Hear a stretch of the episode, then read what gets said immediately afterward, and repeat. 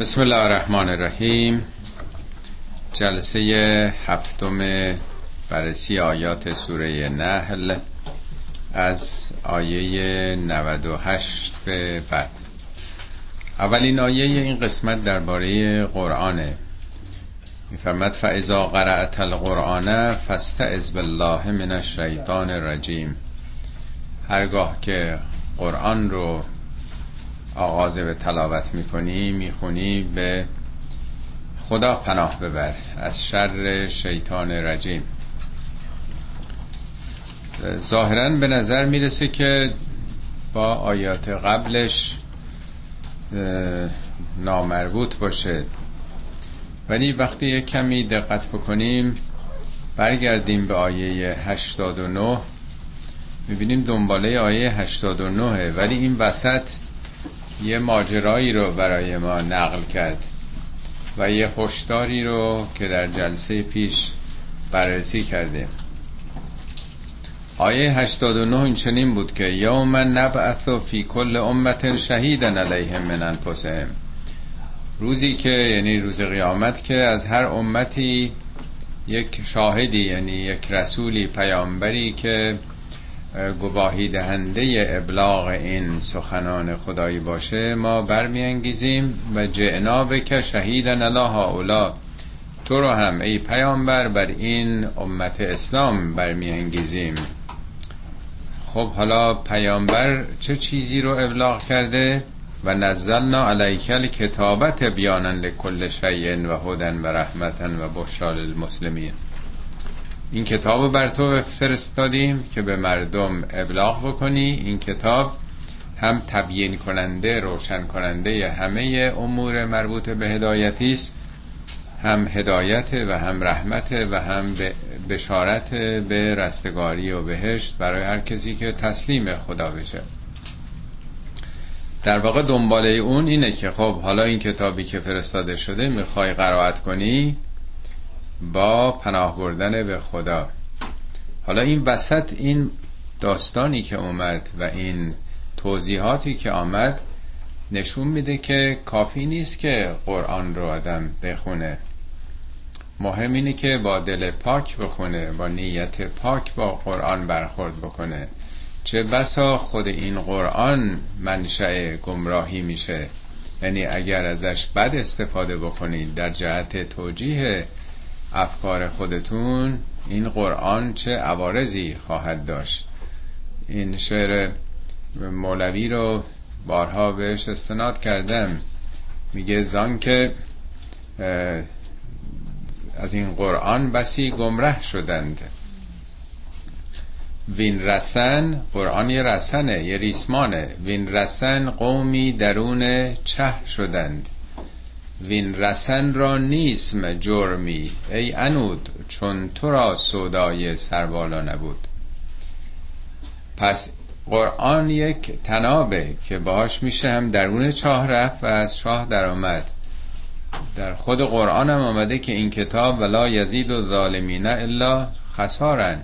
این کتاب برای ظالمین جز خسارت چیزی اضافه نمی‌کنه. پس می‌تونه این کتاب فقط به زواهرش توجه بشه. یک دکانی برای دنیا بشه. می‌تونه فقط یه دی به زواهر قرآن بپردازن. اونچه که بین دوتا این آیه که به هم بست هستن خوندیم دفعه گذشته نشون میده که چگونه مسلمان ها می‌تونن به جون هم بیافتن. می‌تونن اختلاف بکنن. می‌تونن تمام دستاوردهایی که در راه حق در راه اسلام در راه دین به دست آوردن به راحتی همه اینا رو نابود بکنن. من اجمالا به سرعت می‌خونم. میفرمد خداوند شما رو در این قرآن به عدالت امر می‌کنه و به نیکی کردن به دیگران و اینکه به نزدیکانتون به ایتاء القربا فضل و بخشش بکنید. و از فحشا و منکر بغ شما رو نهی می‌کنه. این چنین شما رو موعظه میده. یعنی در واقع خلاصه معارف قرآنی عدالت احسان و کمک کردن به دیگران هست. و بعد داستانی رو باز کرد که چگونه یعنی مثالی رو که چگونه یک جامعه اسلامی می‌تونه با فراموشی عدالت و احسان و خیر و خدمت به دیگران به کجا بکشه؟ و مثالی رو زد. گفت مثل اون زنی نباشید که اونچه که بافته بود همه رو پنبه کرد توضیح دادم که خانم ها کامبایی که میبافن یا نخریسی که از قدیم بود این الیاف متفرق پشم یا پنبه رو که خیلی به راحتی باز میشه چطور در نخریسی گره می‌زنن و نخ درست می‌کنن با نخ هم لباس یا هر چیز دیگه. و این رو خیلی راحت میشه یه نخ از یه طرفش کشید همه رو باز کرد. می‌خواد بگه که این نتایجی که شما بهش رسیدین دستاوردهایی که یه جامعه رسیده اگر شما از اون دوران سخت مکه نجات پیدا کردین به مدینه اومدید به حکومت و به حاکمیت ملت نائل شدید خیلی راحت همه اینا می‌تونه از دست بره. اگه به سر کله هم بزنید اختلاف پیدا بکنید دوچار دشمنی بشید. چگونه؟ میگه که شما اون تلاش هایی که در راه خدا قرار دادید اینو وسیله رقابت در دنیا گرفتید. اینو سرمایه رسیدن به مقام و منصب و قدرت و ثروت گرفتید. رقابت دارید که کدوم انتکون اربا امتن هی اربا من امتن. گروه های مختلف رقابت قدرت با هم دیگه دارید. میگه جز این نیست که خدا داره شما رو امتحان می‌کنه. و روز قیامت این اختلافاتتون رو بهتون خواهد گفت که سر چه چیزایی بوده. اگه خدا می‌خواست همتون رو یه دست کرده بود. یک امت یک ملت. این تنوع رو نداشتید. ولی مخصوصا خدا شما رو متنوع آفریده. بنابراین نباید با هم اختلاف داشته باشید. اونچه که در راه خدا تلاش کردید سرمایه های معنوی خودتون رو وسیله دشمنی های دنیا رقابت بر سر پست و مقام و جاه و جلال و جبروت نگذارید که گام هاتون بعد از اینکه به استواری رسید میلغزه. و اینی که از راه خدا مردم رو باز داشتید یعنی آزادی مردم و اختیار مردم و اینکه هر کسی به اندازه صلاحیت خودش توانایی خودش باید بالا بره. ولی شما همه اینا رو برای خودتون کردید در این رقابت های قدرت. اون وقت مزدش رو خواهید چشید. شما دین رو مفت نفروشید. عهد خدا رو به قیمت ارزون نفروشید. اونچه که در دنیاست اینها فانی میشه ولی اونچه نزد خداست باقیه. و بعد بشارت داد به اون کسانی که در برابر این انگیزه های قدرت و ثروت و پست و مقام دنیایی مقاومت می‌کنند و اینها رو به بهشت بشارت داد. و آخرین کلام اینه که هر کسی عمل صالحی بکنه اصلاحگرانه بکنه جامعه رو از این مفاسد اختلاف نجات بده می‌خواد زن باشه می‌خواد مرد باشه اینا حیات واقعی پیدا می‌کنن. زندگی واقعی از آن اینهاست. اونهایی که غرق قدرت و ثروت شدن و در این دعواهای دنیایی مشغول شدن اونا یک حیات ناپاکی دارن. خب این وسط این دوتا آیه که در برابر قرآنه در واقع هشداری به ما داد که ممکنه یه جامعه دینی به کجا برسه. خب پس چیزی که خیلی لازمه پناه بردن به خداست. وقتی که با این کتاب آشنا میشیم. فاذا قرأت القرآن وقتی قرآن رو می‌خوانی فاستعذ بالله من الشیطان الرجیم. به خدا پناه ببر از شر شیطان رانده شده. آیا منظور اینی که ما هر وقت خواستیم قرآن بخونیم قبل از بسم الله بگیم اعوذ بالله من الشیطان الرجیم؟ اونم با اون لفظی که بعضیا از حلق ادا می‌کنن. آیا همینه؟ خدا همینه خواسته بگه که هر وقت قرآن می‌خونیم یه اعوذ بالله قبلش بگیم یا منظور خواندن معمولی تنها نیست. یعنی هر وقت سراغ قرآن میرید که یه درس هدایتی بگیرید پناه به خدا ببرید که از این سوء استفاده نکنید. معانیش رو درست بفهمید به مفاد و عمل بکنید. نه اینکه فقط قرآن رو بخوانید یا فقط بشناسید. پس با هر گامی باید از خدا خواست که خدای به ما توفیق بده که به اون هدایتی که ما رو کردی عمل بکنیم. این دعای امام سجاد فکر من اللهم این خدایا آنچه که از قرآن من فهمیدم به من توفیق بده عمل بکنم. به آنچه که نفهمیدم به من توفیق بده بهش برسم. و ما عرفتنا من الحق اون حقی که به ما آموختی فعل ما عرفتنا من الحق فهملناه ما رو حامل اون بکن عمل به این بکنیم در شخصیتمون اثر بذاره.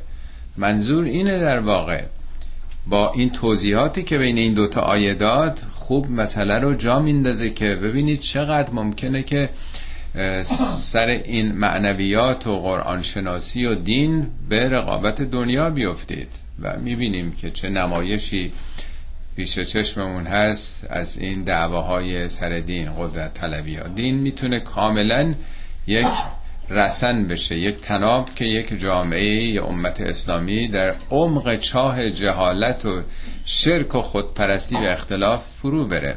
پس باید به خدا پناه برد با دل پاک از این منیت ها و وسوسه ها سراغش رفت.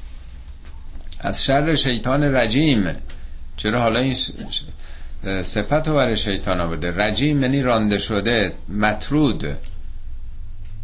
آیا می‌خواد شیطان رو بده کنه پیش ما؟ یا می‌خواد بگه شما هم مطرود میشید؟ شما هم ترد دستگاه الهی میشید. اگه اهل عدالت نباشید اگه اهل احسان نباشید اگه اهل این که به درد مردم برسید نباشید. نتیجهش چی میشه؟ همینی که به نام اسلام اسید پاشی می‌کنن رو صورت دختران.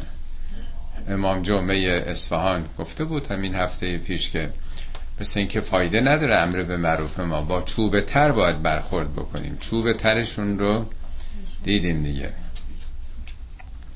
اینا اهل احسانن اهل ایتای قلبا هستند پس به نام دین در مقام و موقعیت امام جمعه بودن و گشت امر به معروف و نهی از منکر بودن و هزار تا کوفت و زهرمار دیگه به نام دین میشه چقدر رزالت و خباست و سباییت داشت. خالی از کوچکترین عاطفه انسانی. حتما این عکس رو دیدین اینایی که چه قیافه پیدا کردن با این ها این میشه کار دینی. پس می‌تونه با دینم آدم این چنین رفتار بکنه. فاذا قرأت القرآن فاستعذ بالله من الشیطان الرجیم واقعا باید به خدا پناه ببریم از شر این شیطنت هایی که در نفس هر کسی هست. آدم خودش قافل نمی‌دونه. انه لیس له سلطان علی الذین آمنوا و علی ربهم یتوکلون نه تأکید البته مسلمه که شیطان که بر شما تسلطی نداره. البته اگر اهل ایمان و توکل به خدا باشید. یعنی این یه جبری نیست که شیطان خواه ناخواه بر ما تأثیر بذاره. مسلما بر شیطان تسلطی نیست بر اون کسانی که اهل ایمان واقعی ایمان از امنیت میاد. خدا یکی از نامهاش مؤمنه. السلام المؤمن المهیمن العزیز الجبار. خدا مؤمنه. یعنی معدن امنیت مرکز امنیت خداست. چگونه ممکنه که انسان مؤمن باشه و امنیت رو از جامعه سلب بکنه؟ زنای مردم دخترای مردم از خونه بیرون نمیان از ترس اینکه روشون اسید بپاشن. یه عکسی امروز دیدم یه خانمی با این کلاهای موتور سوارا که می‌ذارن تا اینجا می‌گیره آهنی. اینطوری آمده بوده بیرون. عکسش بود که خب این امنیت به نام دین چکار می‌خوان بکنن؟ حکم شرعی رو اجرا بکنن که مردم هجاب داشته باشن. به چه قیمتی؟ شیطان تسلطش بر کسانی که واقعا مؤمن باشند و بر پروردگارشون توکل و تکیه بکنند. انما سلطانه علی الذین یتولونه. تسلط شیطان بر کیه؟ بر کسانی که به ولایت شیطانی دل دادن. یعنی کارهای شیطانی می‌کنن. او رو به عنوان ولی خودشون نه خدا رو. گرچه هزار جور ادعا هم دارن. انما سلطانه علی الذین یتولونه والذین هم بهی مشرکون اونایی که به خدا شرک میبرزند. منیت های خودشونو یا ولایت فقیه مافوقشونو یعنی به جایی که حکم خدا رو توجه بکنن عوامل و انگیزه های دیگه ای رو دخالت میدن. به اونا تسلط داره و می‌بینیم که چقدر این تسلطش کارسازه. و چه شیطنت هایی می‌کنند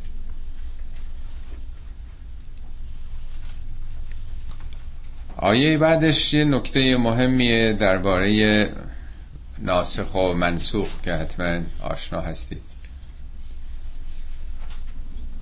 این ایراد و بیشتر یهودی ها می به مسلمان ها که خب اگر پیامبر شما از جانب خدا است و این کتابم همون کسی فرستاده که تورات فرستاده چرا قبلتون رو عوض کردین؟ قبله مسلمان های مدتی به طرف بیت المقدس بود. و یه احکامی در قرآن هست که در تورات نیست یا به گونه دیگه ای هست. اگه از جانب همون خداست پس باید عینا همون باشه دیگه. بیخبر از این که حدود 1500 سال از زمان حضرت موسی گذشته در این 1500 سال بشر تغییری نکرده. که یه احکامی عوض بشه. شما به بچهتون وقتی کوچیکه در یه سن پایین یه بار عرض کردم سفارشاتون مسواک تو زدی نمی‌دونم رخت خواب تو جمع کردی دست رو تو شستی. امثال یه حرفاست وقتی بزرگ میشه اینا منسوخ میشه دیگه. یه حرفای دیگه زده میشه. بشریت هم تغییر می‌کنه. آیات درباره حرمت شراب و قمار سال 22 سوم اومده. 22 سال نگفته که کاری اینا رو مصرف نکنید این کار نکنید. میگه شما از خوندیم دیگه تو همین سوره نحل بود از انگور و از خرما هم مشروبات رو می‌گیرید مسکرات و هم یه چیزای خوبم می‌گیرید و از چیز دیگه ای تعریف می‌کنه. فقط طرح سوال می‌کنه تو جامعه. یا بعد میگه که موقع نماز مست نکنید. می‌شد بگه که اصلا مست نکنید.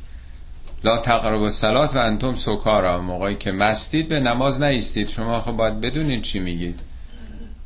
خب چند سال بعد میگه که پیامبر از تو راجع به قمار و مشروبات سوال می‌کنن. بگو درش منافعی برای مردم هست ولی ضررش بیشتره. سال آخری که میگه نزدیک به این کار نشید. پس اینا همه نسخ میشه دیگه. قبلیاش منسوخ میشه. جامعه چون در حال آموزش تربیت تدریجی هست پله پله رشد می‌کنه. بسیاری از چیزهای دیگه در قرآن منسوخ شده. روزه اول 24 ساعت بود. سر وجود نداشت. بعدا یعنی مسلمان های اولیه انقدر انگیزه داشتن که 24 ساعت و یعنی افتار که میخوردن تمام می‌شد. یا اوائل خدا انتظار از اون مؤمنین مجاهدین بیشتر داشته. میگه ان یکن منکم اشرون صابرون. اگه از شما ده نفر صابر باشه اینا بر صد نفر غلبه می‌کنه. ولی بعدها سال آخر که دیگه اسلام همه جاری گرفته دیگه همه دیگه سختی نداره جنگی نیست شکنجه نیست هم مسلمان شدن. میگه الان خفف الله انکم و علم ان فیکم ضعفن. خدا دیگه به شما حالا تخفیف داده. شما دیگه اون قدرت ها نداری ضعیفین. حالا یکیتون علیف دوتا میشه. ده تا باشین علیف بیستا میشه. پس اینا تغییر می‌کنه دیگه. خب میگه ازا بدلنا آیتن مکان آیتن. اگه ما یه آیه رو تبدیل بکنیم جایی آیه دیگه یعنی آیه دیگه بیاریم. مثل که میگه موقعی که مستید به نماز نیستید حالا گفته اصلا نزدیک این کارم نشید. خب این تغییر کرده دیگه. والله اعلم به ما ینزل. خدا خودش بهتر می‌دونه که چی نازل بکنه. چرا بهانه میارید شما؟ چرا میگین که خدا دبه در برده آدما انتظار دارن که همه چیز ثابت باشه دوگ باشه. حالا هم هر کسی بیاد بگه بابا این آیات اح آیات الاحکامی که قرآن داده کجا گفته برای ابد اینها؟ این چنین هستش. بسیاری از آیات الاحکام در قرآن طبق خود قرآن شما آیه 282 سوره بقره رو بخونید که طولانی ترین آیه قرآنه. راجع معاملات غیر نقدیه 14 تا حکم شرعی در این کار هست به تعبیر آقای طالقانی. الان هیچ مسلمانی بهش عمل نمی‌کنه. برای اینکه او جامعه بی سواد بوده این حکم داده شده که یه معامله غیر نقدی کردید شاهد بیارید. یه نویسنده با سوادی بیارین بنویسین. اگر نمی‌دونم دوتا نبود چی چی بشه. اگر نمی تو سفر بودین گروگان بگیرین. از موقع که چک و سفته و خرید آنلاین اینا پیدا شد دیگه نیازی نیست این کار بکنیم پس منسوخ شده. یعنی به روح این آیه عمل شده. یا درباره نماز جنگ اون آیه ظاهرا 141 یا 41 نمی‌دونم سوره نساء. میگه دقیقا تو جنگ چگونه بخونید نماز؟ یه دی دور پیامبر حلقه می‌زنن با سپرشون و با کلا خودشون و با شمشیرشون. وقتی اونا رفتن به رکوع اونا میرن کنار اینا جای اونا می‌گیرن. هیچ مسلمانی دیگه اینطور نمی جنگه آیا نباید علمای اسلام فکر کنن که این جامعه که در حال تحوله این احکامی که برای جامعه 1400 سال پیش آمده آیا تغییراتی کرده یا نکرده؟ دانشمندان جامعه اسلامی بررسی بکنن. تو خود قرآن به وضوح خیلی چیزاش نشون میده که دورانش گذشته. مثل اینکه میگه هر وقت مرگتون می‌رسه وصیت کنید. ازا حضر احدکم الموت الوصیه. جامعه است که بی سوادن. وقتی که دارن میمیرن می‌تونن وصیت کنن. حالا که جوونا تو کشور امریکا جای دیگه از همون جوونی میرن وصیت می‌کنن به ثبت میرسونن. به محضی که جامعه سواد پیدا می‌کنه یک سلسله امور تغییر پیدا می‌کنه. من نمی‌خوام حالا نظری بدم که کدوم چه چیزی می‌تونه متناسب با شرایط تغییر بکنه. حداقلش روشن اون موقع که دزدی می‌شد نه دولتی بود نه پلیسی شهربانی هیچ دستگاهی نداشت. زندان هم نبود کسی رو نگه دارن. چیکارش باید می‌کرده؟ خب دستشون مثلا قطع می‌کردن این که میگن در طول تاریخ اسلام پنج تا دست پنج نفرم دستشون قطع نشده. 19 تا هم شرط داره. ولی ید به معنای نیرو قدرت قوت دستش رو از این کار کوتاه بکنید.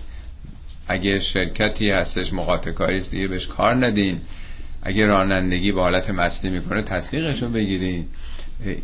ید از نمی‌دونم تعدادی که در قرآن آمده شاید ده درصدش هم به معنای ید به معنای ید معمولی نیست. ایناست که باید اجتهاد بکنن بفهمن این احکام امروز چه معنایی پیدا می‌کنه.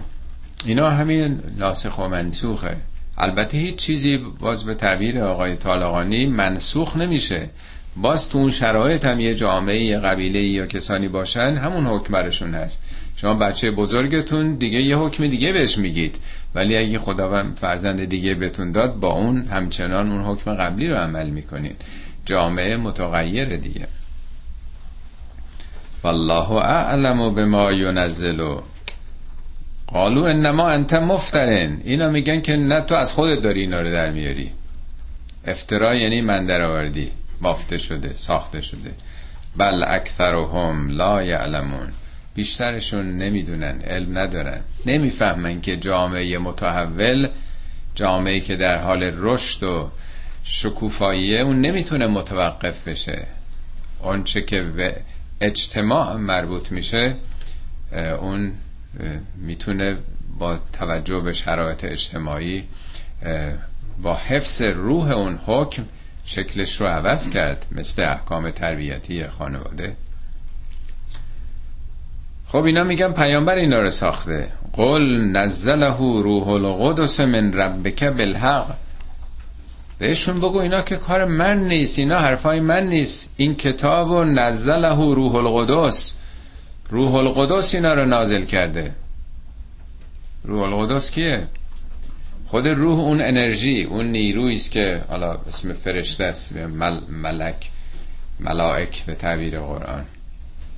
بارها در قرآن میگه که ما روحن من امرنا. روحی از امر خودمون رو بر تو فرستادیم. یه جا میگه روح الامین جبرئیل نامش روح الامینه یعنی اون انرژی اون نور اون نیرویی که امین خدا بود. یعنی اون چه از خدا گرفت امانت رو به تمامه رساند. اینجا میگه روح القدس قدس یعنی پاکی یعنی نیامیختگی نیالودگی. جبرئیل و اون فرشته ای که این پیام رو آورد به پیامبر داد آیا مخلوط شد با درک و فهم و ذهنیت خودش؟ یا نه قدوس بود روح القدس بود پاک و نیالوده. ببینید این توضیحی که بنده میدم. شاید ضرورت نداشته باشه. ولی با توجه به سخنانی که تو این دوره داره گفته میشه که قرآن روایت پیامبره. روایت یعنی چی؟ شما رفتید یه شهری بازدید کردید حالا روایت می‌کنید که حالا مثلا رفتید اسپانیا چی دیدید و چگونه بوده. روایت یک انسان یعنی برداشتش استنباطش درک و فهمش از یک منظره ایست یا یه چیزی که خونده یا دیده. آیا این قرآن روایت پیامبره که بسیاری از بزرگان ما دارن میگن؟ آیا خواب پیامبره استنباط های پیامبره تعویل پیامبره؟ او تحت تأثیر مشکلاتی که تو جامعه عربستان 1400 سال پیش بود فقر زنا مشکلات دلش متوجه این حقایق شد که یه راه حلی من مثلا در بیاندازم این مشکلات حل بکنه. این محصول اندیشه های پیامبر این کتاب. قرآن بارهای نمیگه که اصلا ربطی به ذهن پیامبر نداره. پیامبر گیرنده بود. در سور آخرین آیات سوره جن فکر می‌کنم. یه خدا اینو فرستاد. جبرئیل اینو آورد. جبرئیل به پیامبر پیامبرم به مردم. اون چه از جانب خدا جبرئیل حاملش بود مخلوط نشد با درک و فهم جبرئیل. پیامبر کم که دریافت کرد با اندیشه او مخلوط نشد. همه اینا امین بودن. مگه نمیگیم پیامبر امین؟ مگه نمیگه روح الامین؟ اینا امانت را آوردن رسوندن. اینا قدوس بودن روح القدس بودند. این عینا سخن خداست که به ما رسیده. نه سخن جبرئیل. او نازل کرده. او یک مرکبی بوده که اینو آورده به ما رسونده. برای چی؟ اولا اینو آورده بالحق. این حقیقتیه درش. باطل نیست. این یه چیز دست چندمی نیستش که به ما رسیده باشه. لیثبت الذین آمنو و هدن و بشرا للمسلمین. بران که اونایی که ایمان میارند تثبیتشون بکنه. گامهاشون رو محکم بکنه دلشون رو استوار بکنه شخصیتشون رو تقویت بکنه. و هدن و بشرا للمسلمین و هدایتی باشه و بشارتی برای تسلیم شدگان. ثبات قدم همینه دیگه آدم یه اراده ای پیدا بکنه. من امروز یه عکسی دیدم توی که فرودگاه های اروپایی بود یه ده از این روحانیون یهودی همه هجاب سرشون کرده بودن. چه سیاه گذاشته بودن تا اینجا کسا نبینن این خانمای بد هجابو یعنی هجاب مردونه من تا حالا ندیده بودم. هم, هم داشتن ازشون عکس می‌گرفتن. چقدر خوبه تو ایران به جای که فقط به خانم ها بگن هجاب داشته باشید. سر آقایون هم همچین هجاب سیاهی تا پایین. من نمی‌دونم از کجا می‌دیدن. یه سوراخی هم نداشت ببینن. از اون زیر حالا میدن. بله تو قسمت بگش کلیم فرودگاه بود و همه این چرخاشونو میبردن هجابای تا پایین که چشمشون نیفته ولی اگه تثبیت دل بشه دیگه آدم نمیترسه که میگن بسازم خنجری نیشش سپولا زنم بر دیده تا دل گردد آزاد. ضرورتی نداره آدم با خنجر به چشمش بزنه با اراده می‌تونه چشمش رو ببنده دیگه نیست. بله. قل نزله روح القدس من ربک بالحق لیثبت الذین آمنو و هدن و بشرا للمسلمین. این کتاب هم هدایت و هم بشارت برای مسلمین. شبیه اون آیه 89 که باز به گونه دیگه تکرار شد. ولقد نعلم انهم یقولون انما یعلمه بشر ما می‌دونیم که این منکران میگن بابا این حرفا رو یه بشری به این آموزش داده. اینی که میگن بشر یعنی از جانب فرشته خدا نیست روح القدسی نیست. یه آدمی بهش اینا رو یاد داده. چرا میگن یه آدم دیگه؟ برای اینکه پیامبر که هیچ وقت سواد نداشتن. اون موقع مردم سواد نداشتن. حالا خیلی ها رو گفتن بعضی ها گفتن که نمی‌دونم یه شخصی توی مکه بوده آهنگری بوده مال یه ملیت دیگه بوده. اون مثلا گفته بعضی ها میگن در یه سفری به شام در یک صومعه پیامبر یه توقفی کرده بودن. یه بحیرا اونجا بوده و یه به صلاح کشیش مسیحی بوده. پیامبر تحت تاثیر اونه. خب اگه همچه آدمی که با یه دیدار مثلا چند دقیقه یه آدمی رو اینطوری متحول می‌کنه خودش چیکار کرده؟ خیلی کسان گفتند. یعنی باور نمی‌کردن که این حرفا از جانب خدا باشه. حتما یه نفر بهش تعلیم میده. تملا علیه بکرتن و اصیلا. صبح و شب دارن بهش املا می‌کنن بهش دیکته می‌کنن. این یه جای دیگه آب می‌خوره کارش. کار انگلیسی ها هست برنامه جای دیگه است. همیشه آدما برای اینکه یه جوری توجیه کنن می‌خوام به یه جایی وصلش بکنن. تیری در تاریکی میندازن دیگه. مدرکم که کسی نمی‌خواد دیگه. ادعا خیلی ها می‌تونن بکنن. لسان الذی یلهدون الیه. زبان اون کسی که دارن بهش اشاره می‌کنند اعجمیون. اون اعجمیه و هادا لسان عربی مبین. این قرآن به زبان عربی مبینه. حالا عرض کردم بعضی ها می‌گفتن اون بحیرای مسیحی خیلی ها رو گفتن. شما کتاب رو ببینید خیلی ها رو بهش اشاره می‌کنن. حالا اعجمی رو اینجا به معنای غیر عرب گرفتن. بابا اون که زبانش عجمیه عجم یعنی غیر عرب. فارسی رو میگن عجم دیگه نیست. همه زبان ها برای مردم عرب عجمی می‌گفتن. یعنی گنگه. چون نمیفهمیدن فکر می‌کردن زبان همون زبان عربیه تو دنیا دیگه. بقیه زبان ها می‌گفتن اینا گنگن. یا جوری حرف می‌زنن که ما نمی‌فهمیم.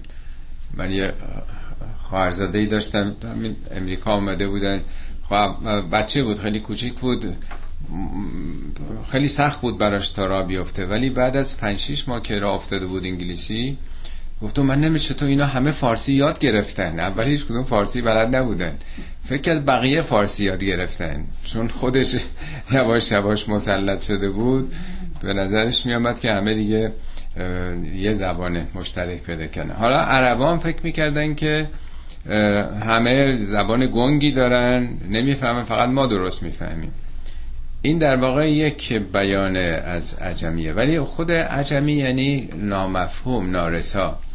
میگه بابا این آدمایی که دارن میگن اینا که سواد ندارن که قرآنی که اینطور متن روشن و فسیح و روانه بگن. کار اونا نیست که همچی کاری بکنن. حالا هم به معنای زبان غیر عرب گرفتن و هم معنای عربی یعنی خود کلمه عربی یعنی روشن یعنی واضح یعنی سلیس. این قرآن بارها گفته که این زبان زبان قرآن زبان پیچیده فلسفی کلامی علمی نیست. زبان مردمی روان همه فهمه ان الذين لا يؤمنون بآیات الله لا يهديهم الله ولهم عذاب علیم خب آیه قبلی ایرادایی که ای دارن می‌گیرن دیگه. چند تا آیه قبل خوندیم که چرا ناسخ و منسوخ داره یکی دیگه داره تعلیم میده. اینا نمی‌خوان ایمان بیارن. بگین نمی‌خوایم دیگه چرا بهانه میارین؟ ان الذين لا يؤمنون بآیات الله. اونا که ایمان نمیارن به آیات الله لا یهدیهم الله. خب خدا هدایتشون نمی‌کنه. هدایت یعنی رهبری دیگه. وقتی یه کسی نمی‌خواد شما میگیم بیا من برسونمت به فلان آدرس. یکی نمیاد میگه نه قبول ندارم نمی‌خوام. خب شما نمی‌تونین برسونید. یعنی خدا که به اجبار به زور نمی‌تونه تحمیل کنه. یه کسی رو به سعادت ببره. طبیعیه که خب مثل یه معلمی که یه شاگردی که اصلا درس نمی‌خونه اعتنایی نداره معلم می‌تونه بهش نمره بده ببرتش کلاس بالاتر دستشو به زور بکشه ببره کلاس بالاتر. خب نمی‌کنه این کارو. و لهم عذاب علیم عذاب دردناکی خواهند داشت. وقتی که نمیره کلاس بالاتر رد میشه خب محرومیت و آبروریزی و تلف شدن عمر و هزار جور مسائل دیگه. خب می‌گفتن که پیامبر اینا رو از خودش میبافه. آیه 101 بود دیگه. انما انت مفترن. تو مفتری هستی از خودت میبافی. میگه انما یفتری الکذب الذین لا یؤمنون به آیات الله و اولئک هم الکاذبون. انما یعنی این است و جز این نیست. چه کسانی به دروغ چیزی میبافن؟ اونایی که ایمان ندارن به آیات خدا. این کسی که آیات خدا رو داره میگه دلیلی نداره که دروغ بگه. کی دروغ میگه؟ کی یه چیزی رو میبافه؟ می‌خواد مردم رو فریب بده می‌خواد به یه آبونونی برسه می‌خواد بر گرده اونا سوار بشه بر موج احساسات مردم سوار بشه. کسی که می‌خواد پیام خدا رو برسونه دلیلی نداره که چرا دروغ بگه. کسی دروغ میگه که بخواد به یک چیزایی برسه دیگه. به خاطر این میگه اون که واقعا به خدا ایمان داشته باشه دروغ نمیگه. اگرم دروغ در جوامع متاسفانه اسلامی ما این همه زیاده اون حرمتی که لاقل توی بسیاری از جوامع می‌بینیم که بسیار بسیار کار زشت و ناپسندیه دروغ و اینقدر مثل آب خوردن توی مملکت ما دروغ گفته میشه به خاطر اینکه ایمان ها ضعیفه. آدم دروغ میگه که مبادا حالا یه کاری کرده رو بشه. و یه منافعی داره. یه کاری می‌خواد بکنه که خلافه. نمی‌تونه آشکار بگه. خدا که می‌دونه این کار خلافه کرده. می‌خوایم از چشم مردم نیفتیم. خب دروغ میگیم. یعنی اینکه ایمان نیستش. وقتی ایمان باشه کسی دیگه دروغ دلیل نداره بگه. دروغ عینا از بی ایمانیه میگه کسانی که به خدا ایمان ندارن به آیات خدا اونا دروغ میگن و اولائکه همال کاذبون اونا هستن که کاذب هستند. یک هدف و یک آرمان کاذبی انتخاب کردن. من کفر بالله من بعد ایمانهی الا من اکره و قلبه مطمئن بالایمانه حالا چون مسئله دروغ شد اینجا که کسی که مؤمنه به خدا دروغ نمیگه حالا یه مستاقی از دروغ رو مطرح می‌کنه که یک مؤمنی گفته. داستانی که می‌دونید داستان امار یاسر رو و سمیه مادرش رو و اما خب این در اوایل اسلام بود که اینا زیر شکنجه و آزار بودن. ابو جهل اینا رو دستگیر کرده بود. هم سمیه رو که اولین زن شهید در تاریخ اسلامه و هم یاسر رو.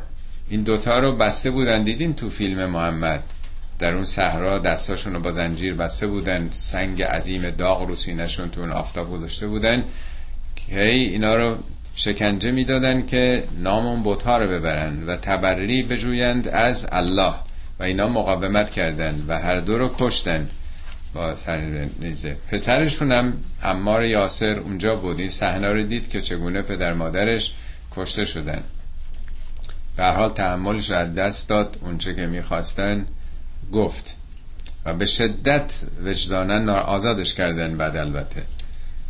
و به شدت نومید بود که چرا من نتونستم مقاومت بکنم؟ چرا این حرف از دهانم خارج شد؟ این آیه درباره اونه. یک دروغی است که یه شخصی به خاطر حفظ جانش گفته حفظ جان در واقع. خب در زمان خود ما هم می‌بینیم خیلی ها تحت فشار و شکنجه و آزار به مصاحبه تلویزیونی تن میدن و خیلی ها ممکنه که به اونا ایراد بگیرن که اگه مقاومتشو نداری چرا وارد مبارزه میشی؟ نمی‌دونن انسان ها برحال مقاومتشون متفاوته و بعد شرایط رو تا آدم از نزدیک حس نکنه نمی‌تونه داوری بکنه. چون سخن از صداقت بود و دروغ نگفتن که مؤمن دروغ نمیگه میگه من کفر بالله. کسی اگر انکار بکنه خدا رو. من بعد ایمانهی. بعد از ایمانش خب این مرتکب گناه بزرگی شده. الا مگر اینکه اکره اکره یعنی تحت اکراه و اجبار و فشار قرار بگیره و قلبه مطمئن به ایمان. ولی دلش به ایمان اطمینان داره. یعنی به زبان زیر فشار و آزار و شکنجه انکار می‌کنه خدا رو. اون موقع مسئله بت و خدا بوده دیگه. میگه قبول قبول کردم. همین بوتایی که شما میفرمایید. میگه این استثناست. اونا برشون ایرادی نیست. ولیکن من شرح بالکفر صدرن کسی که سینهشو به کفر باز بکنه یعنی مشتاقانه داوطلبانه با میل و رغبت بخواد حرفای کفرآمیز بزنه فعلیهم غضب من الله و لهم عذاب عظیم. بر اونهاست غضب خدا و عذاب عظیم. تنها گفتن نیست این نیست که حرف کفر بزنه چنین چیزی تو دنیا کیفری نداره. این راجع به آخرت داره میگه. یعنی دلش سینه رو که میگه مثل نفس کشیدنه. در فضای کفرآمیز نفس بکشه از اون استنشاق بکنه. با کفر زندگی بکنه. تمایلاتش کفر باشه خب طبیعیه. کفر هم یعنی پوشوندن حقایق. کسی که حقایق میپوشونه خب چه سرنوشتی خواهد داشت؟ ذالک به انهم استحب الحیات الدنیا علی الاخره و ان الله لا یهد القوم الکافرین این به این دلیل که اونها دنیا رو ترجیح دادن بر آخرت. استحبا یعنی محبوب تر شناختن محبوب تر گرفتن. آخرت رو انکار کرده به دنیا چسبیده اصل و به دنیا داده. و ان الله لا یهد القوم الکافرین خداوند مردمی رو که کافر هستن حقایق رو میپوشونند طبیعتا رهبری نمی‌کنه به زور به اجبار که کاری نمیشه کرد. اولئک الذین تبع الله علی قلوبهم و سمعهم و ابصارهم و اولئک هم الغافلون. اینا چه کسانی هستند؟ اون کسانی که تبع الله علی قلوبهم. خدا بر دلهاشون تبع زده. تبع یعنی مهر خاتمه مثل کلیشه مثل امضاست مطبوعات به نشریات میگن دیگه نیست به روزنامه و کتاب. قبل از اینکه این حروف چینی الکترونیک و نمی‌دونم کامپیوتری باشه سربی بود دیگه. کلیشه می‌زدن. تمام روزنامه ها تا 40 50 سال پیش همه کلیشه ای بود دیگه. سربی اون حروف رو میچیدن ردیف می‌کردن الف و پلو به میذاشتن دونه دونه. وقتی که ردیف شد اینا رو به هم میبستن کلیشه مثل مهر می‌زدن. همه کتاب ها همش کلیشه ای بود دیگه. اینو بهش میگن مطبوعات یعنی کلیشه شده است. فرم ثابت گرفته. طبیعت یعنی چی؟ یا طبع انسان چیزایی که ثابته. میگه این طبیعتشه. نیش اغرب نه از ره کین است. اقتضای طبیعتش این است. این طبعشه. اینطوری هسته. طبع آدما اینطور هست. حالا مهرم همینه دیگه. میگه اینا دلشون مهر خورده. قلب انسان باید دائما حالت تغییر و تحول داشته باشه. عقیدش نمی‌تونه ثابت باشه. میگن دوگماتیزم دوگماتیزم دقیقا یعنی کلیشه ای بابا فلانی که افکارش کلیشه ایه نشنیدین؟ این کلیشه ای فکر می‌کنه. کلیشه ای فکر می‌کنه یعنی تبع قلوبهم دلش منظور دل این به صلاح عضو سنوبری وسط سینه ما نیست. دل یعنی شخصیت یعنی اندیشه هر کسی. اینا دیگه ثابت شده افکارشون. تغییر نمی‌کنه. اولئک الذین تبع الله علی قلوبهم و سمعهم و ابصارهم. هم دلش هم گوشش و هم چشمش. اصلا دیگه هرچی هم بخوایم باش حرف بزنی فایده نداره. بسته در دلشون. و اولائک هم الغافلون. اینا قافلن قفلت واژه خیلی جالبیه. خیلی عمیقتر از اون قفلتی است که ما تو فارسی می‌فهمیم. قفلت یعنی از یک امر بسیار مهم و سرنوشت ساز آدم قافل باشه نه هر کاری.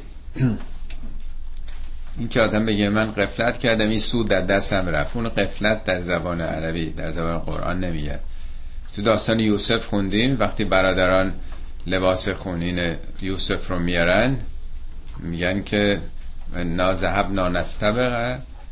ما داشتیم بازی می‌کردیم دنبال هم میدویدیم و ما قافل بودیم از این و گرگ خوردش. یعنی قفلتی که باعث میشه که یکی جانش از دست میده. قرآن هم میگه اقترب الناس حسابهم و هم فی غفلت معرضون حساب مردم نزدیک پایان عمر عجل نزدیک آخرت نزدیک مردم قافلن این قفلت یعنی از یه همچین چیزایی. مواردی که قفلت تو قرآن هست. ببینین تماما بیخبری از یه امر مهمه. روز قیامت میگه وقتی که تمام پوستتون تمام بدنتون سلولاتون گواهی میده بانچه کردین در اون حافظه سلولیتون هست میگه چشما روشن میشه. فبصر و کلیوم میگه قد کنت فی قفلت من هازا تو دنیا قافل بودی از این که تمام عمل کردت ثبت و ضبط میشه تو وجود خودت. فبصر و کلیوم حدید چشمت امروز حقایق آره می‌بینه. قفلت از این جور چیزاست. میگه اینا هم غافلن. لا جرم انهم فی الاخرته هم الخاسرون. خب لا جرم در نتیجه در آخرت اینان که ضرر کردن. خاسرون از خسران زیان. باختن. قافل بودن. نمی‌دونستن که ما داریم آیندهمون رو رقم می‌زنیم در زندگی دنیا. خب باختن دیگه. سرمایه عمرشون رو باختن. این عمر که دو مرتبه به دست نمیاد بگیم حالا یه بار دیگه تکرار می‌کنیم. حالا آیه بعد در مورد کسانی که حالا عمرشون رو نباختن غافل نبودن سخن میگه. ثم ان ربک للذین هاجروا من بعد ما فتنوا. ثم جاهدوا و صبروا ان ربک من بعدها لغفور رحیم. پروردگار ان تاکیده پروردگار تو للذین هاجروا اونایی که حاضر شدن هجرت کنند. من بعد ما فتنو بعد از اینکه مورد فتنه قرار گرفتن مورد آزار و اذیت و شکنجه قرار گرفتن حاضر شدن به خاطر آرمانشون اعتقاد و ایمانشون مکه رو ترک بکنن. حالا ما امروز اینا رو می‌خونیم نمی‌فهمیم هجرت یعنی چی. روزگار ما دیگه موف کردن و هجرت دائما همه از این ور به اون ور میرن. ارز کردم یه بار متوسط اجا میخوندم تو امریکا پنج بار در عمرشون موب می‌کنن دیگه. حالا هرچی قدیم داریم ثابت بودن آدم ها تا تو یه خونه سه چهار نسل زندگی می‌کردن. هم تغییر نمی‌دادن. عقبتر که بریم 1400 سال پیش کجا می‌خواستن برن؟ هر کسی فقط تو قبیلش امنیت داشته. دولت که نبوده پلیس که نبوده ژاندارمری که نبوده همه همدیگر رو غارت می‌کردن. بیرون از قبیله کسی امنیت نداشته. اینی که قبیله همدیگر رو داشتن حمایت می‌کردن به خاطر همین بوده. هتلی نبوده جاده نبوده کجا می‌خوان برن؟ پای پیاده باید از مکه می‌رفتن. من نمی‌دونم یه هفته دو هفته تو اون هوای داغ باید می‌رفتن اونجا. تازه کجا برن؟ جورشون در وسط راه در خطر بوده. کار نبوده که زمینی نبوده که بخوان برن کسی بگیرن کشاورزی بکنن. یعنی فوق العاده کار مشکلی بوده. در قرآن میگه که آیا به این نعمت خدا که به این مکه امنیت داده نمیشه اونجا کسی رو کشت و اسیر کرد و این نعمت رو قبول نداریم و یتخطف الناس من حولهم. بیرون مکه آدما رو بوده میشن. به راحتی آدمو که می‌گرفتن نه پولشو ببرن. خود آدمو میرو بودن یعنی می‌شده برده. وقتی کسی نیست یعنی امنیت نبوده. حالا کسانی بلند شدن هجرت کردن. یعنی واقعا جونشون رو کف دستشون گذاشتن. بعد از اینکه به خاطر عقیدشون دیگه حاضر نشدن استفا بدن از عقیده بمونن تو شهر. ثم جاهدو بعد تلاش کردند مجاهدت کردند مقاومت کردند و صبرو شکیبایی کردن ان ربک من بعدها لغفور رحیم. البته که پروردگارت بعد از طی این مراحل بخشنده مهربانه. ببینید دو بار کلمه سمه اومده دوبارم کلمه بعد حرف بعد توی این یک آیه. یعنی می‌خواد بگه که با حرف و ادعا نیست اسلام. کسانی که حاضر باشن در راه عقیده و آرمان خودشون زحمت بکشن مایه بگذارن. بعد از طی این مراحل ناکرده نابرده رنج گنج میسر نمی شود باید تلاش کرد دیگه. مثل همه کارهای دنیاست. کدوم مدرسه کدوم دانشگاه آخرش این مدرک دکترا رو میدن. در مورد اونم میشه این کلمات رو با, کار برد. سمه من بعد لیسانس من بعد فوق لیسانس من بعد گذروندن این امتحانات تو می‌تونی حالا دکترات رو بگیری. یوم تأتی کل نفس تجادل عن نفسها و توفا کل نفس ما عملت و هم لا یظلمون در واقع یادآوری کننده است به روزی که یعنی می‌خواد بگه این زحمات برای کیه؟ برای روزی که یوم تأتی کل نفس هر نفسی در پیشگاه پروردگار حاضر خواهد شد. تجادل عن نفسها.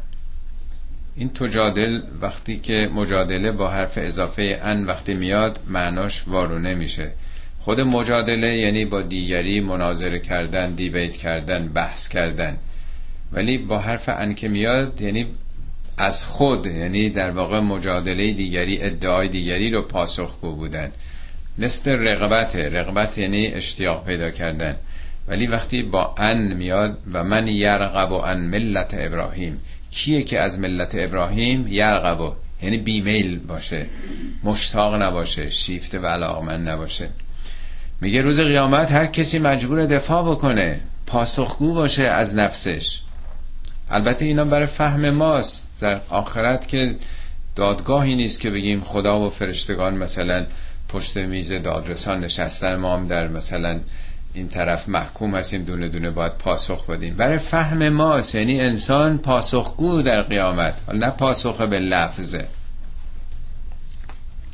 اینجا حالا توی امریکا به صورت رندوم IRS مثلا آدیت می‌کنه. پرونده مالیاتی هر کسی که. شما اختیار بهتون دادن آزادی دادن اعتماد کردن به همه که هر کسی هر جوری خودش گزارش میده وضعیت مالیاتیش رو همون عمل می‌کنن. رندوم حالا من نمی‌دونم تو صد تا بیشتر یا کمتر آدیت می‌کنن که ببینن که درست گفته یا نه. خب اگر وای باله کسی که تقلب کرده باشه. ولی در قیامت همه آدیت میشن. رندوم هم نیست در واقع. برای فهم ماست این چیزایی که توضیح داده میشه. یعنی همه پاسخگوی نفس خودشونن. بارها در قرآن گفته که در روز قیامت هیچ کسی به داد کسی نمی‌تونه برسه. نه والدین به درد فرزندانشون نه فرزندان به درد والدینشون. یه لکل امرئ منهم شأن یغنی. هر کسی گرفتاری آنچنان عظیمه که به خودش توجه داره. یعنی انقدر واقع عظیمه. پس هر کسی باید پاسخ داشته باشه. یکی از سخنان کنم از امام سجاده فرمد یبن آدم ای فرزند آدم انک میتون تو میمیری. انک موقوف بین ید الله تو در برابر خدا خواهی ایستاد. فعد له جوابا جوابی از حال آماده بکن. شک کسی داره برای مردن. یعنی همه میمیریم. همه پاسخگو باید باشیم. باید حالا من از آیارس گفتم که مسئله مالیه. مالی هم هست در آخرت. این پولی که داشتی این ثروتی که داشتی چجوری خرج کردی؟ در چه مسیری خرج کردی؟ چقدر اصراف کردی؟ آیا به اون خرجای بیهوده که با اون مقدار می‌شد چه انسانهایی رو از گرفتاریاشون نجات بدی توجه داشتی به اونها؟ سوره ماونه بخونین.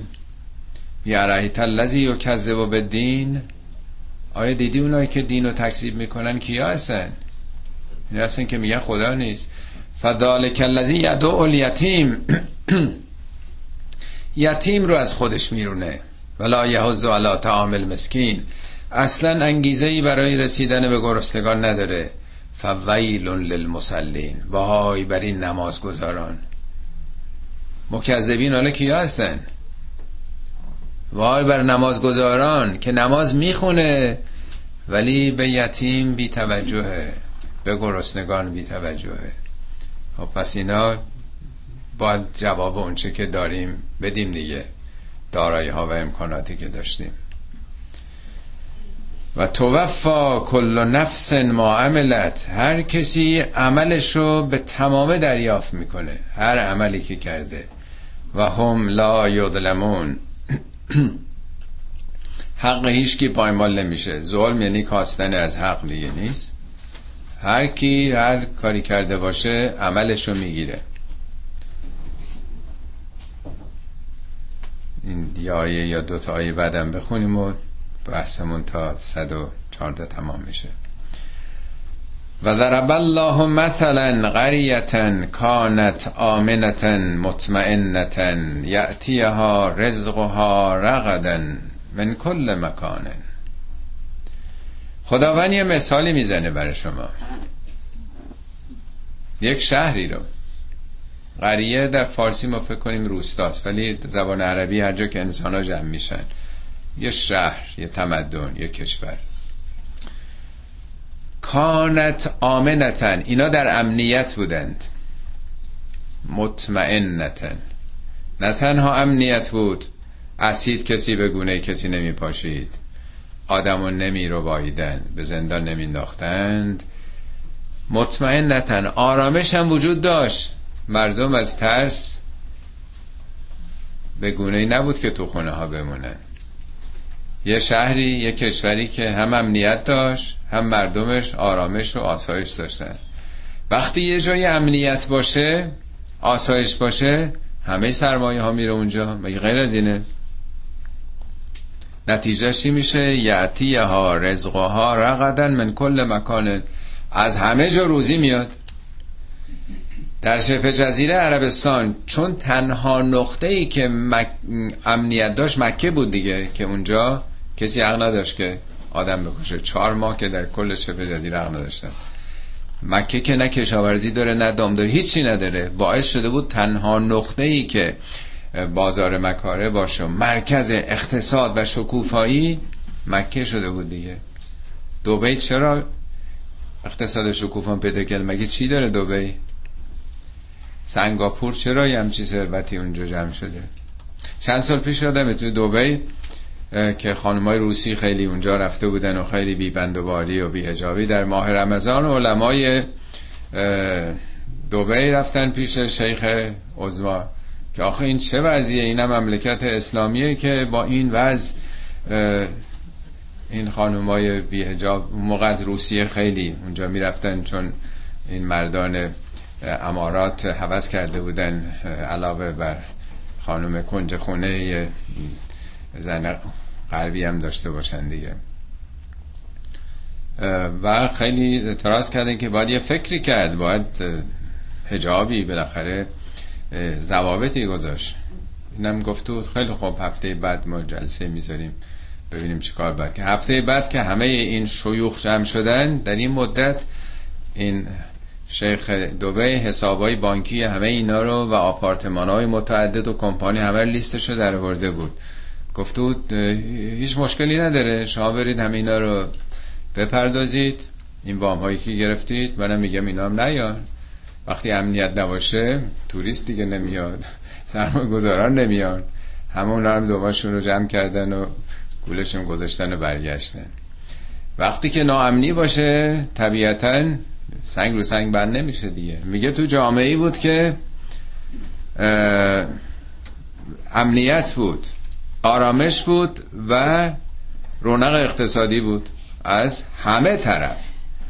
رقدن رقدن یعنی فراوان من کل مکانه از هر نقطه ای فکفرت به انعم الله. این مردم خوشی زیر دلشون زد. ناسپاسی کردن. قدر این نعمات رو ندانستند. فازاق الله لباس الجوع و الخوف به ما کانو یسنعون خدا چشون بشون از آقا یعنی زائقه دیگه نیست. چی رو چشوند؟ لباس الجوع و الخوف به ما کانو یسنعون لباس الجوع یعنی چی چرا گفته لباس؟ می‌تونست بگه جو و خوف. یعنی به جای اون فراوانی گرسنگی آمد. به جای امنیت خوف اومد. ترس از همین رفتارهای داعش منشانه طالبانی. به ما کانو یسنعون به خاطر این یسنعون در قرآن این ریاکاری ها حق بازی های دینی میگن. شما بخونید تو قرآن سن دیگه. نمیگه به خاطر یفعلون یا معمول به نام دین. چه فریبکاری هایی رو کرده. حالا چرا میگه لباس؟ لباس تمام بدن رو میپوشونه دیگه. نیست یه وقت هست که یه ناامنی گوشه ایه حالا تو اسفانی همچی حرکاتی شده؟ یا تو تهران اینجوری شده؟ یا تو شیراز اینطوری شده؟ یه وقت هست که مثل لباس فراگیر میشه. الان میگن چقدر پارسا یا پیارسا گفتن هفتاد درصد مردم ما زیر خط فقرن. این لباس نیست؟ لباس زیر خط فقر زندگی کردن. خط فحشا به کجا رسیده حداقل سنش؟ اعتیاد به کجا رسیده؟ خب بوده هم میشه ولی این وقت اینا لباس میشه توی جامعه یعنی فراگیر میشه ناامنی و فقدان آسایش. و مشکلات اقتصادی مثل پوچشی میاد جامعه رو می‌گیره میشه لباس جامعه. به خاطر این هیلگری و فریبکاری های دینی.